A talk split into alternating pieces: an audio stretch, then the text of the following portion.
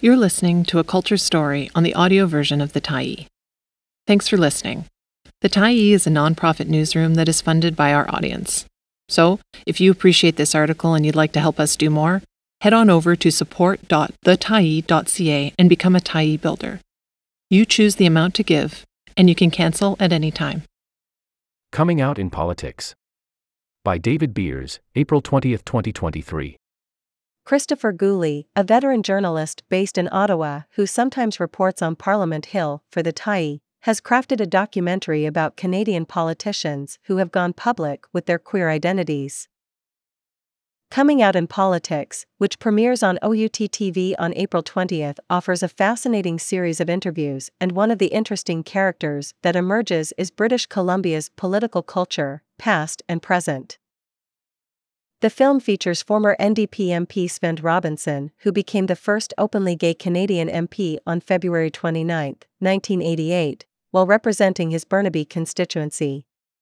He paid the price for his silence shattering, including being evicted from his Ottawa rental and receiving death threats. Some verbal attacks particularly stung, like the school official who called Robinson a bad role model and not fit to address children. But that didn't stop him from being the longest serving BC MP of his era, from 1979 to 2004, when a ring stealing scandal that he said was tied to accumulated stress caused him to step away. By then, however, Robinson's legacy of relentless pressing for LGBTQ2S rights was secure. Another British Columbian profile in Courage featured in the documentary is Amita Kuttner, the former interim leader of the Green Party of Canada and Canada's first transgender leader of a national political party.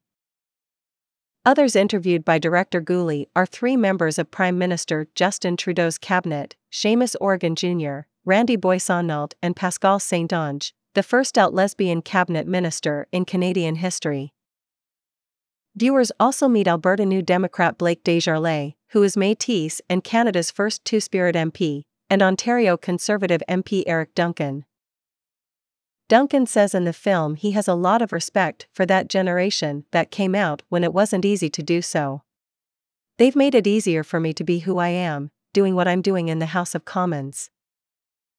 Credit in good part, then, 70 year old Robinson, who now lives with his partner in Cyprus.